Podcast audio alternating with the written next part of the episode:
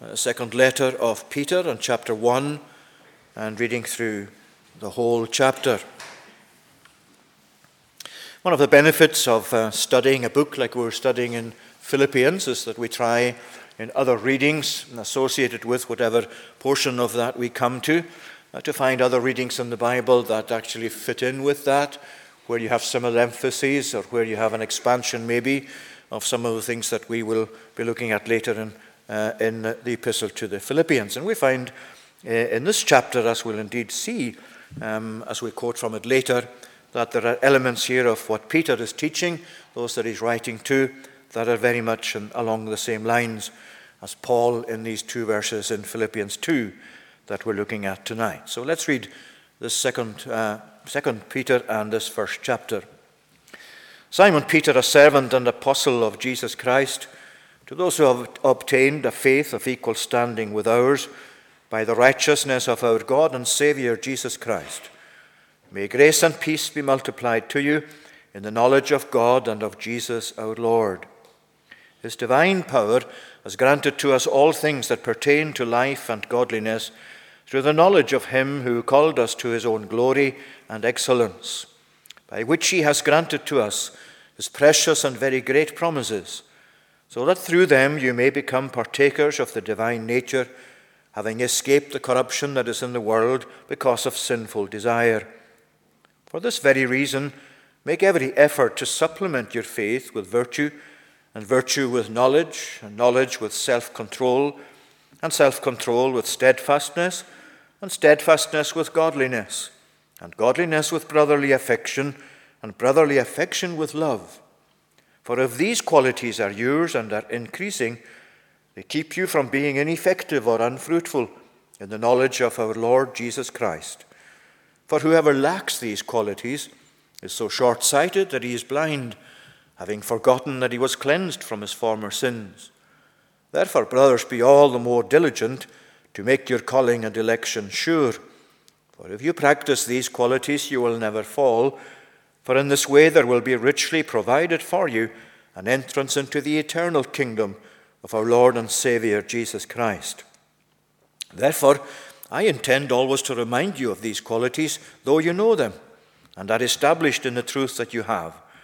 I think it right, as long as I am in this body, to stir you up by way of reminder, since I know that the putting off of my body will be soon, as our Lord Jesus Christ made clear to me. And I will make every effort so that after my departure you may be able at any time to recall these things. But we did not follow cleverly devised myths when we made known to you the power and coming of our Lord Jesus Christ, but we were eyewitnesses of his majesty. For when he received honour and glory from God the Father, and the voice was borne to him by the majestic glory, This is my beloved Son, with whom I am well pleased, we ourselves heard this very voice borne from heaven, for we were with him on the holy mountain.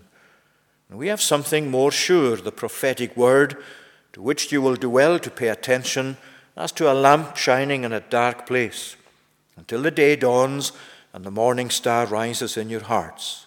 Knowing this, first of all, that no prophecy of Scripture comes from someone's own interpretation, for no prophecy was ever produced by the will of man, but men spoke from God as they were carried along by the Holy Spirit. And again, we pray that God will uh, bless this portion of His word to us as we turn again this evening to Paul's letter to the Philippians and chapter 2. And we're going to look this evening at verses 12 and 13. Philippians chapter 2 at, at verse 12. Therefore, my beloved, as you have always obeyed, so now, not as in my presence, but much more in my absence Work out your own salvation with fear and trembling, for it is God who works in you, both to will and to work, for his good pleasure.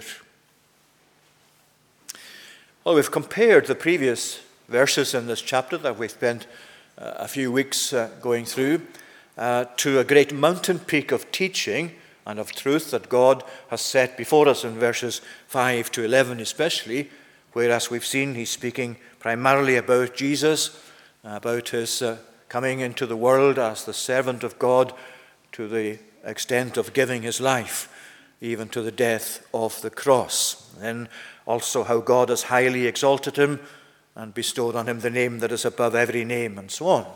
We've looked at that mountain. We've tried to climb as far as possible with God's help into that great mountain of teaching and looking towards the peak that outreaches us when we speak about the deity of Christ and the work of Christ. And we're now coming down from that mountain in order to descend into what we might say is the valley of ordinary life.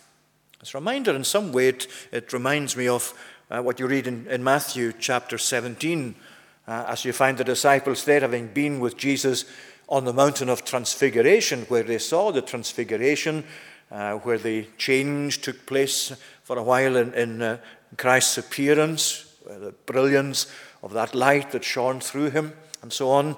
And then, as they came down from the mountain, the first thing they met was a father with his, his boy, his child, bringing him to Jesus. He was demon possessed. He kept falling into the fire and harming himself. And they brought him to Jesus to see what he would do with him. You know, it's really, in a sense, that's um, a reminder to the disciples themselves at that time, I'm sure, that although, as Peter said, it was good for them to be on the mountain, they would like dearly to have stayed there. Let's make three tabernacles one for you, one for Moses, one for Elijah. In other words, Peter was saying, let's just stay here. Let's just stay here at least a little longer. And here is Jesus as they come down the mountain, reminding, no, this is not what your life's about. You're going to benefit from what you saw, you're going to benefit from what you learn, but it's for application down in the valley. It's for dealing with people like you're hearing, here seeing in this sad picture of this young man and his anxious father. That's what uh, the things that you learned are for. You take the transfiguration with you. You take what you saw of my person with you into the grit of the world, into the nitty gritty of life as you find it in ordinary life. And really, that's what we find in this chapter here of Philippians. Here we've been with Paul as he's taken us up and this great teaching up to the mountaintop or near the mountaintop, up to the heights at least of this teaching about Jesus. And now Paul is saying to the Philippians, I've taken you there, you've seen the sights there, now you're coming back down into the valley. Now he's saying, Therefore, therefore, my beloved, in the light of what you've seen, in the light of what I've said to you, work out your own salvation with fear and trembling. For it is God who works in you to will and to do of his good pleasure. In other words, in the light of what, what we've learned, and this is, of course, for ourselves, we're not just looking at this as it was applied to the Philippian church, because we've been here seeking to uh, follow Paul as he's climbed this great peak of teaching. We've been following that, but what's it about? What have we learned about Jesus? Or rather, how much now do we, how do we actually apply what we've learned there about Jesus to our life as it is in this world. That's what really Paul is now coming to. And he's coming to, uh, in these two verses, to deal with uh, what we can call perseverance, the the doctrine of Christian perseverance, or the activity, it's not just a doctrine, it's the activity of Christian perseverance. Those will see something of sanctification comes into it. But let's just look at it in terms of the persevering of the Christian, the persevering of God's people in this world in following through with their faith in Christ. Looking at it as it is worked out in this world as it is, as it is around you, and as you find it uh, very often opposing all that you're seeking to be and to do as a Christian. And so there are two sides to uh, this perseverance there is our side of it, and there is God's side of it. Here is, first of all, he's dealing with our side of it. As you have always obeyed, now also in my absence, work out your own salvation with fear and trembling. And then there's God's side of it, for it is God who works in you both to will and to work for his good pleasure. And now the relationship between these two is very important, and we mustn't get them the wrong way round. Because what we have to do, in fact, is to begin with verse 13, because that's the foundational thing. What you find in verse 12 grows out of or proceeds from or is, or is set on the basis of, of verse 13. You can see that little word again for, for it is God who works in you. In other words, uh, uh, Paul is saying here, this is the basis, this is the foundation, this is where your working out comes from. Our working out of our salvation comes from God working in. It's not the other way around. It's not our working out of salvation that somehow brings God to work in our lives. It's the work of God that comes first. And then following on from that, proceeding from that, as a fruit of that, you find our working out. This is how John Murray, um, theologian John Murray, puts it in his wonderful little book, Redemption Accomplished and applied. Uh, still available, absolutely worth um, getting your hands on it if you, if you can. I think it's still available in print. But anyway, this is what he says, and it's on this, on this uh, verse uh, as he's dealing with, with this, this topic. God working in us is not suspended because we work, nor is our working suspended because God works. Neither is the relation strictly one of cooperation as if God did his part and we do ours, so that the conjunction or coordination of both produce the required result. The relation is that because God works, we work. All working out of salvation on our part is the effect of God's working in us. That's the relation that you find between these two verses. That's why we begin tonight by God working in us because that's where Paul's starting point is. Then we come back to look at the other verse, verse 12, our working out. Now, what is he saying here in verse 13? For it is God who works in you both to will and to work for his good pleasure. And that really is through the work of the Holy Spirit First of all, coming to bring us to life, to quicken us, to regenerate us. That's the word theologians use regeneration. What is regeneration? Regeneration is bringing what is spiritually dead to life.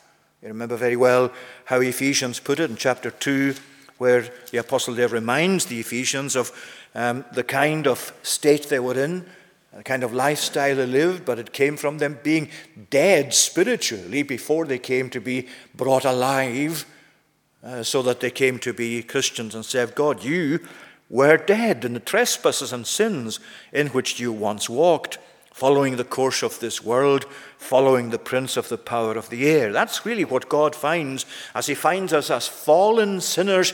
It's just a, a, a, an equivalent would be uh, just a lifeless lump of clay. And that lifeless lump needs to be worked upon. That lifeless lump of clay that you find sitting on a potter's wheel is not going to come to develop itself into a wonderful vessel to be admired. It has to be worked upon. It has to be, as it were, brought to life by the hands of the potter. And in a spiritual way, that's what happens to us when God begins to work in our lives. Remember back in chapter 1, verse 6, that Paul reminded them, even there, uh, I am sure of this, that he who began a good work in you you see, God's work has a beginning in our lives. It wasn't always there. We weren't always converted, quickened people. God began that work. There's a, a point at which it begins in God's own time and God's own way.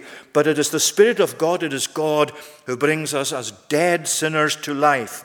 It's the same as you find emphasized in, in um, the, the Lord's teaching in, to Nicodemus in John chapter 3. There was Nicodemus, a very skilled teacher of the law, a man who knew his scripture, the Old Testament scriptures as it was at the time. And he was quite convinced that he was within the kingdom of God. Nobody needed to actually tell him how to get into the kingdom of God, he was already in it. He was a teacher of the law. He was able to uh, tutor others as to what it meant to be people of God. And yet, when Jesus came to him, or rather, he came to Jesus, he sought him out by night um, itself in John's Gospel. Darkness, of course, is very often in John's Gospel representative of spiritual darkness. And I think that's built into the emphasis there in John 3. He came to Jesus by night. The darkness in which he came, maybe it was a cover for the fact that he was afraid others of his own Sanhedrin companions would, would actually see this and criticize him find fault with him, but it's also representative of the spiritual darkness in which he was, despite the fact that he is a teacher of Israel, which is what Jesus pointed out when he said, Are you a teacher of Israel? Yet you do not know these things. What things? Well, as Jesus said to him, uh, except a person be born again, he cannot see the kingdom of God. Except a man is born by water and of the Spirit, he cannot enter the kingdom of God. There is Jesus emphasizing for this teacher in Israel, this experienced Nicodemus, you're not in the kingdom. You haven't come through the door of the kingdom because the door of the kingdom is the new birth. And you're not born again. And your expertise in the law hasn't given you any advantage in this sense that that itself is not sufficient to actually make you a true believer in God. And that's the starting point God working in us. You see, that regeneration, where God brings us as dead sinners to life, the immediate, uh, the immediate result of that is our conversion, because conversion, as you know, means turning round. You are converted. You're turned round in the opposite direction from what you were as a fallen sinner. And conversion is the immediate aftermath or result of or connected immediately to regeneration. The moment you're regenerate, your life is turned around. Uh, you can see it, of course, in Paul's own experience. In the dramatic form of it, there is not always as dramatic as that, but that's where you need to start. And I hope none of us tonight is thinking, I can be a Christian, but I don't need to be born again. I can be a holy person, but I don't, I don't need to actually start at the starting point of Scripture as it tells me I need to be born again. Are you trying tonight to please God without having that change in your life that God Himself effects? Uh, do you think that you can be a good Christian without ever had this, having had the starting point of God beginning a good work in you? Course not. I hope not. Same is true of myself. Just because I'm standing in a pulpit and been preaching the gospel for over 30 years, that doesn't give me an entrance into the kingdom of God. That doesn't actually mean itself that I'm in a right relationship with God, that I've been established as righteous in relation to Christ in the presence of God. I need to be born again for that. And to be born again, it is God's work within that takes place to bring that about. And of course, the reason that many, well, one of the reasons that the scripture points this out to us is that uh, not so that we will see this as just an impossibility and we'll turn away from the gospel, of course not. But it is to the effect that we would not be of the mind mistakenly that would think it's just enough to try and be a good Christian without being born again, without God's work beginning and carrying forward from there in our hearts. So there's where he starts. And then he says, um, he, he uh, speaks about uh, uh, that actually going on in perseverance. Now, we can't say for sure ourselves how the Spirit of God works in such a way, what is the mode of his operation. Only God knows that. We cannot take that out and put it into a laboratory and try and assess it or analyze it or examine it minutely. Only God knows, as Jesus said to Nicodemus, the wind blows where it wills. And so is everyone who is born of the Spirit. There is a mystery to it. Uh, there's a mystery only understandable to God. But the great thing is, it takes place and it doesn't require our understanding of all the minute details of it in order to benefit from it or to be born again. And you see what he's saying here. Although we cannot take it out and examine what it is and how this, uh, or how the Spirit actually works in bringing us to life, how exactly that takes place, or how exactly that the Spirit of God then enables us to persevere in the Christian walk. What it is, what is obvious is that none of that work of God takes place without our believing actions being involved. I'm not saying by that that uh, when God brings us to life, we've had some part of that. We're dead in trespasses and sins. But the moment we're brought to life, then you see your faculties are immediately affected by that. Your mind is changed. Your thoughts are changed. Your conclusions are changed. Your conscience is affected. Everything that you were before is turned around. And that's why he's saying here uh, it is God who works in you both to will and to work for his good pleasure. You see, sin, even as believers, sin still impedes or stands in the way or obstructs our thought processes, our conclusions, our ability to choose, and our ability um, to actually uh, engage in actions that are pleasing to God. We still find sin standing in the way of that. Not sin ruling as it once did, but sin still nevertheless affecting our ability to choose what is right and ability to continue to choose what is right and to do what is right. So here he's saying, it is God who is working in you, both to will and to work or to do for his good pleasure. So here he is dealing with God working in us as the basis, as we'll see, of our working out. But there's one thing still in God working in us that's important to notice at the end there of verse 13. It is God who works in you both to will and to work for his good pleasure.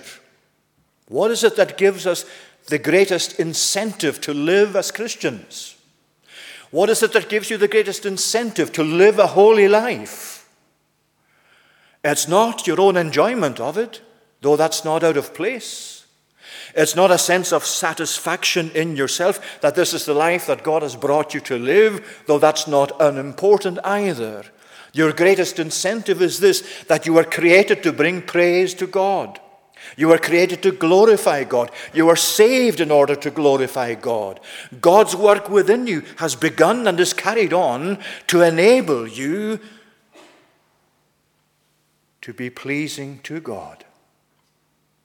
You see, tonight, that affects our sense of worship, our sense of what is important in worship. There are many things important in worship. There is nothing more important than this, and especially in our day when worship sadly has become so, uh, so much a thing that's not really fully understood in many contexts, where you find all sorts of deviations from the biblical pattern of worship. Because what's important, of, of most importance to us tonight, as we gather here for worship, is not that we want to please ourselves or to have ourselves pleased with what we're doing. That's part of it. It brings satisfaction to your soul to engage in worship. But this is the most important thing that you're bringing pleasure to God, that you are pleasing to God, that we together might be pleasing to Him. That's why we worship Him. We worship Him because we want to bring Him glory, to bring Him praise, to be pleasing to Him. That's the starting point, really, of worship. If I come to worship, to church, to worship God, and my first thought is, what am I going to get out of this? I'm starting with the wrong point. If I come to church and think, now here I am, I need to worship God, it's my privilege to worship God, my starting point is, how can my worship be pleasing to Him? How can it bring honor and glory to His great name?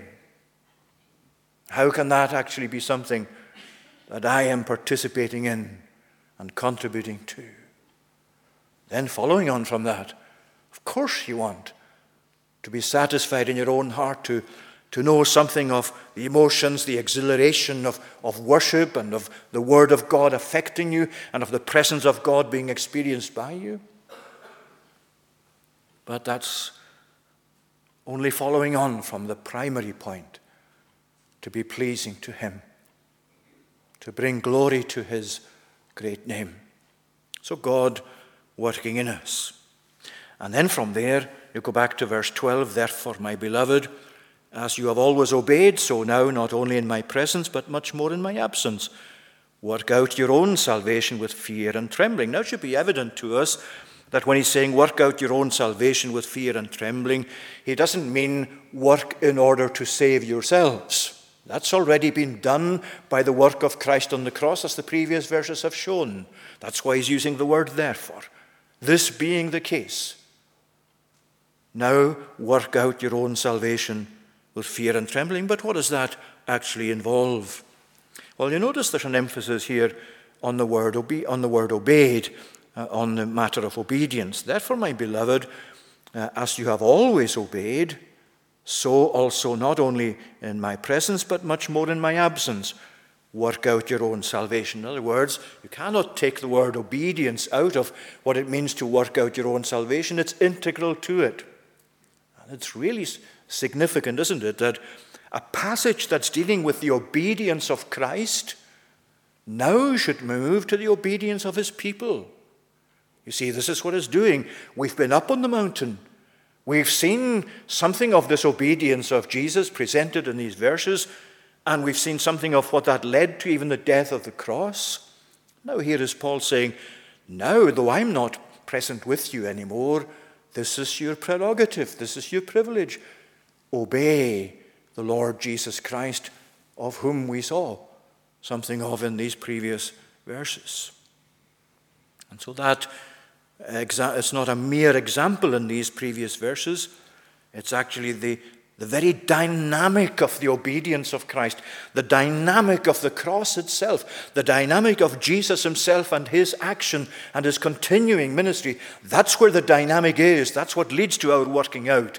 And our working out includes an obedience that's patterned on His, but an obedience that flows also from His. Remember, the obedience of Christ unto death is an effective thing. It's not something that just happened in a vacuum or that you find in some sort of neutral relation to yourself. The power of godliness, the power of, of, of the Christian life, the power of living for the Lord, it comes from the cross, it comes from his own obedience. That's what's made uh, rendering, uh, rendered an acceptable sacrifice to God. The perfection of Christ's obedience is the very ground on which we walk into the presence of God to worship Him. And you notice that he's using also plurals here. Do this, and he's meaning do this together. Therefore, my beloved, as you have always obeyed, so now much more work out your own salvation with fear and trembling. He's saying this is what you do together. It's not just a matter of your individual progress as Christians, that's very much part of it but it also involves the progress of the whole fellowship of believers in Philippi, the whole progress of fellowship uh, of the fellowship of believers in Stornoway, wherever the church is located. Work out your own salvation. It is an individual thing. You can't leave that out of it. But it's also uh, it's very much uh, an emphasis on doing this together, not at the expense of our individual or personal holiness. And you'll see how Paul is actually saying here uh, even though I am absent. You did this in my presence, but now much more in my absence. You see, it's not, it's not dependent on the church's leadership, not in terms of its human leadership, at least. I'm not saying that's necessarily unimportant, of course it is. That's why we pray for, for congregations that are vacant, that they um, actually have a pastor settled over them uh, to actually lead the matters of God's cause and God's, uh, God's worship and God's church in the world. But Paul is actually saying, well, it doesn't really matter in the ultimate sense whether I'm with you or whether I'm not with you, whether I'm present or whether I'm absent. This is what you owe to Christ. This is what you owe to Him that you, be, that you obey, that you live a life of service to Him as you've seen Him when we climbed the mountain in his service of the Father and for our benefit. And so he's saying, work out your own salvation. As we said earlier, uh, salvation there cannot actually mean salvation that you already possess as a Christian or as Christians. That's come into your possession through the work of the Holy Spirit. As we said, He began that good work in you. It's not salvation in that sense, that's already been accomplished. Your justification, your sanctification, the whole of your salvation has been accomplished by Jesus. It's not something in that sense that you're working at. What then does he mean? Well, he means something similar to what you find, as we read in 2 Peter, because there are aspects of our lives in response to what Christ has done and in union with Christ as, as we're joined to him by faith. There are aspects of our life now that follow on from the salvation we've obtained and received. We're working it out in this sense. And Peter here, I think, is uh, very much opening out the same uh, sort of package for us. He's saying we have been given these great things that pertain to life and godliness through the knowledge of Him who called us to His own glory and excellence, by which He has granted to us His precious and very great promises, that you may become partakers of the divine nature. A phrase that itself is very, uh, very difficult to follow out in, in detail. But He says, for this very reason, because you have already these things, because you're already saved people, He's saying to them, this is what uh, he's saying. For this very reason, make every effort to supplement or to add to your faith virtue. Virtue with knowledge, knowledge with self control, self control steadfastness, and so on. For if these qualities are yours and are increasing, they keep you from being effective or unfruitful in the knowledge of our Lord Jesus Christ. And if they are in you, he says, there will be for you a richly provided for you an entrance into the eternal kingdom of our Lord and Savior, Jesus Christ. In other words, he's talking really about our Christian walk and our, uh, our Christian activities that are based upon Christ's own obedience and activity for us and come from God working within us. When God works within you, he sets you to work out, to actually work out your faith in action. And another um, chapter, you could uh, uh, just run through it later you a moment, although I'm sure you know it very well already. It's Hebrews chapter 11. That's really, in a sense, the same thing as Paul is saying here in Philippians chapter 2 to work out your own salvation with fear and trembling. Faith sets you to work. The work of God within you that produces that faith sets you to work to some activity or other that's related to your being born again. By faith, and you find that list in Hebrews 11. By faith, Abraham did this. By faith, Noah did this. By faith, uh, um, all of these people mentioned there, and then they're, uh, they're listed as people who did certain things, who worked out their own salvation in the actions of their Christian believing life. That's what Paul is saying. If we're born again, we're going to be very much active in working out our salvation in adding to our faith virtue, and to virtue knowledge, as 2 Peter chapter 1 has put it for us. And you can even find there in uh, 2 Peter um, verses 5 to 8, as we've read them there, but then you see verse 10. Therefore, brothers, be all the more diligent to make your calling and election sure. For if you practice these qualities, you will never fall. Now, you take that verse, very often we take that verse or have seen it taken out of context. And people will come to you maybe and ask, what does the Bible mean when it says, uh, make your calling and election sure? How can we actually make election sure if we are elect of God from all eternity? Well, that's not what the verse is saying.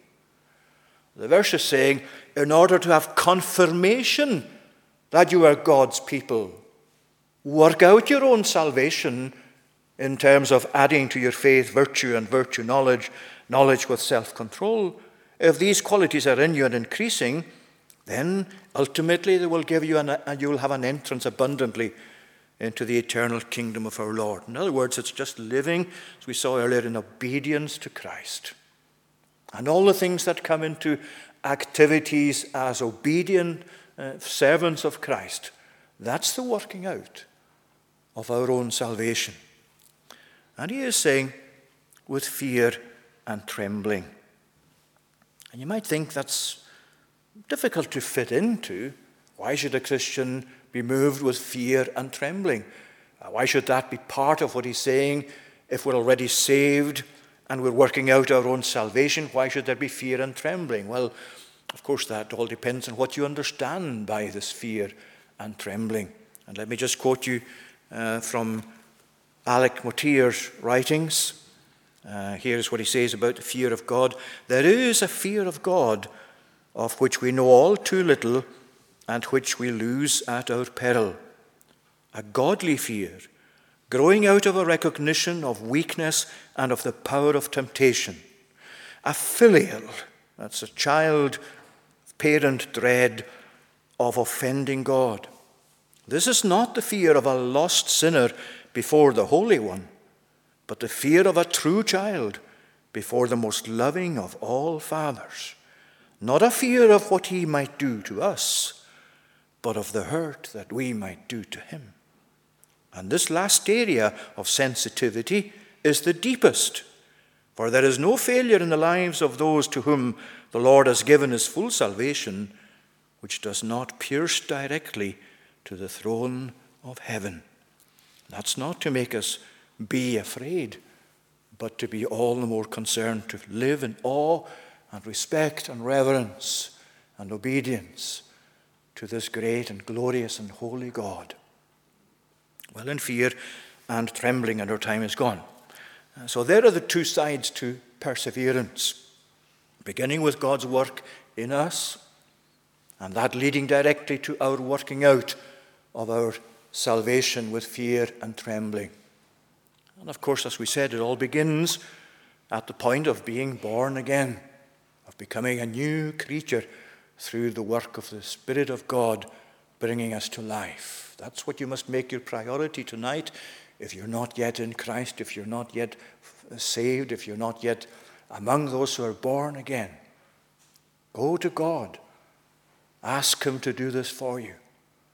Ask Him by His mighty Spirit to open your heart, to change your heart, to give you a new mind, give you a new direction to your life. Because without it, you can't be saved. Without it, you can't work out your own salvation with fear and trembling. Without it, the fear and trembling you have is the fear and trembling of his punishment. And that's not what the apostle is dealing with. I read recently of a woman who was uh, asked by her pastor, uh, did she have or could she say what her favorite verse in Scripture would be? And this was her response. Well, she said, My favorite verse in many respects is one that's repeated very often, and it's not really even a full verse.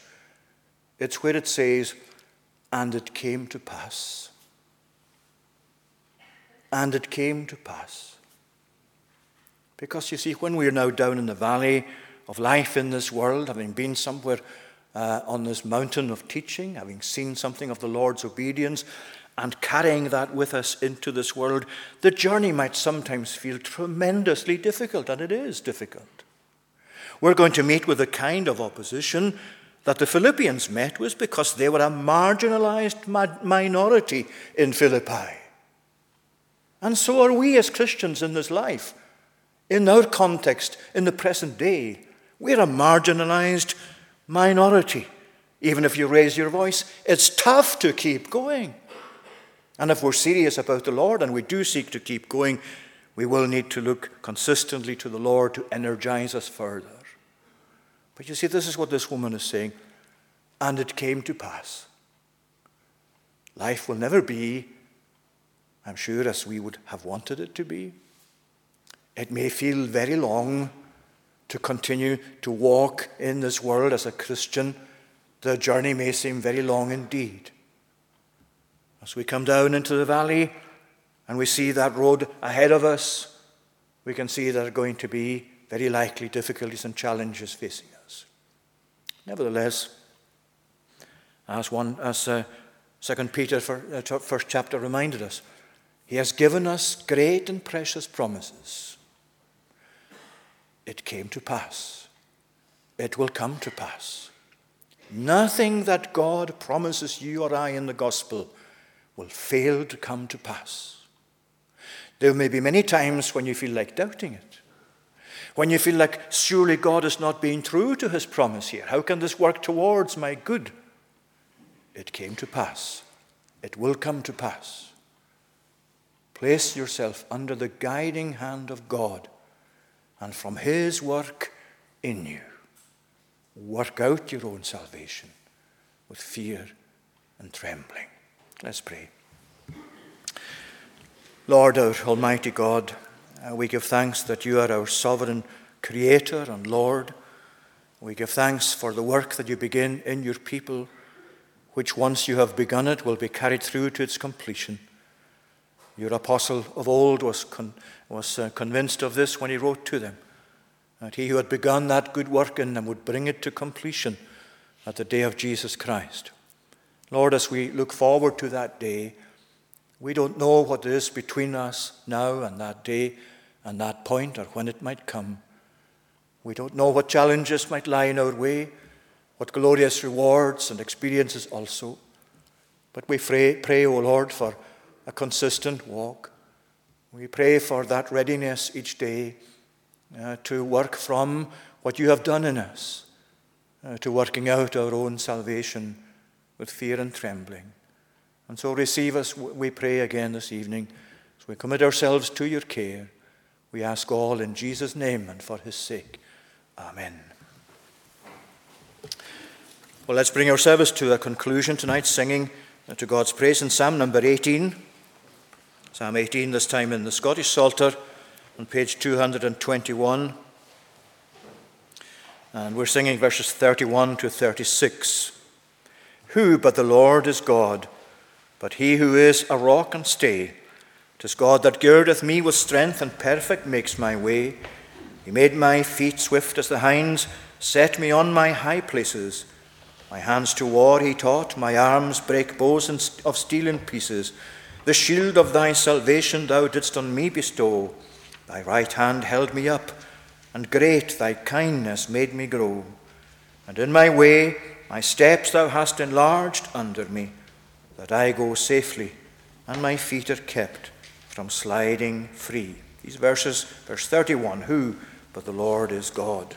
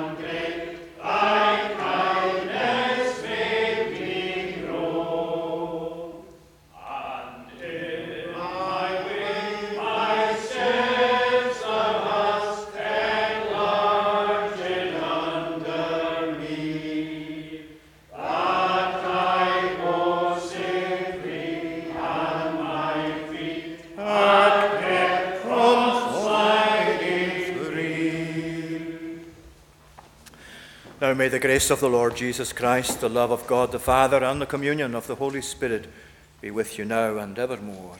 Amen.